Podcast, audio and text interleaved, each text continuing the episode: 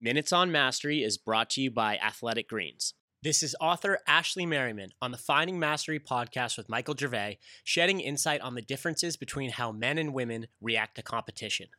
Women are really good at calculating their odds of success, and men are really good at ignoring them. And you're supposed to laugh. I'm, I'm actually writing it down because I've forgotten this part calculating odds. But- yeah. But it's really you know and it's constantly that sort of that question am i going to win? And that women just refuse to participate if they don't think they're going to win. And guys just sort of go yeah i think i got this and they jump in. And for me personally going back to sort of that risk idea the calculating is this worth doing? Am i going to be successful? What would happen if i'm not?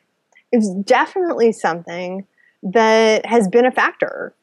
And so it is one of the things that I've been trying to be as uh, myself, my N of one, more willing to take risks and be less concerned with the outcome and thinking, what am I going to learn from this experience? Because if I'm going to learn something, the fact that it doesn't actually play out and I'm not successful in the task can be irrelevant. So I've just got to focus on what I can learn from the experience. For the full Finding Mastery podcast, head over to findingmastery.net or check us out on iTunes.